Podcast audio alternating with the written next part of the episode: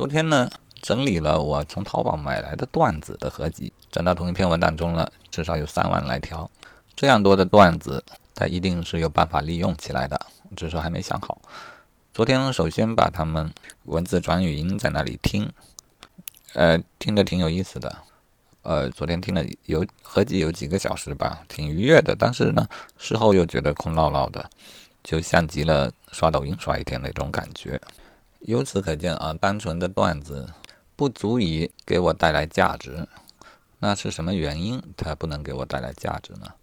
其实有一些段子里也蕴含了比较深的道理，至少是有价值的道理。纯粹一笑便过去的段子也不是没有，但其实他们之间之中也蕴含着它的价值啊，那就是让人快乐的某种神秘的东西，或者叫做幽默吧。但是我这样集中的听，或幽默，或有道理，或让人感动，各种各样的段子，持续不断的听，固然刺激是挺频繁的，但是事后为什么又觉得价值不高呢？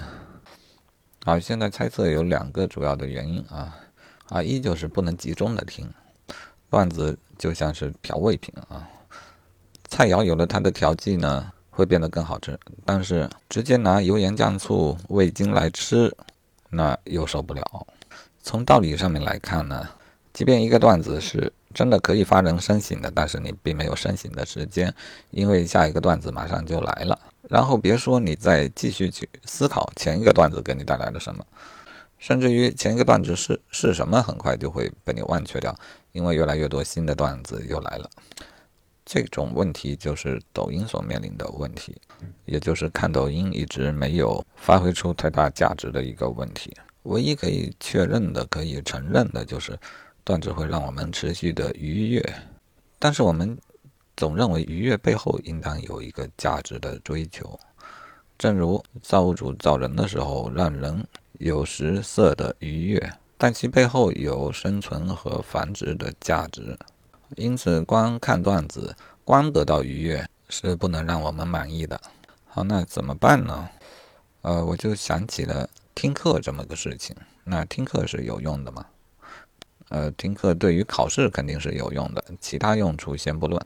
呃，但是听课就不好坚持。因此，我印象当中比较好的授课者，经常呢他都是一个段子手啊，比方罗永浩，比方说法考的那些老师，他们一定要在。有干货的课程当中，点缀段子，这可能才是段子的正确的服用方式吧。好，那我下一步的计划当然就是内容照旧的产生，但可以加一道工序。既然我有了个段子数据库，那就可以寻找与内容相相关的段子，把它们点缀在合适的地方，试试看这样的效果是不是会更好一些呢？啊，比方说这里就可以插一个段子来讲一个道理。如果你问在上课的时候可以听段子吗？老师肯定不太高兴。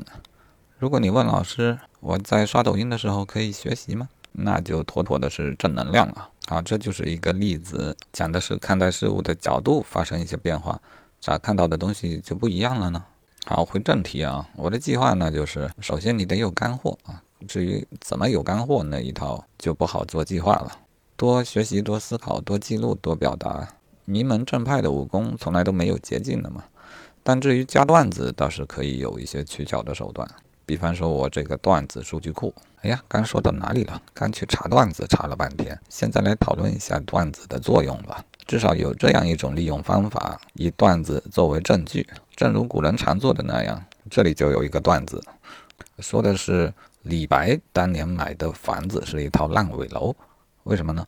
有诗为证：“床前明月光”，这代表他没有窗；“疑是地上霜”，代表他门没装；“举头望明月”，显然没有屋顶；“低头思故乡”，说明李白很受伤。好，这个段子证明了什么呢？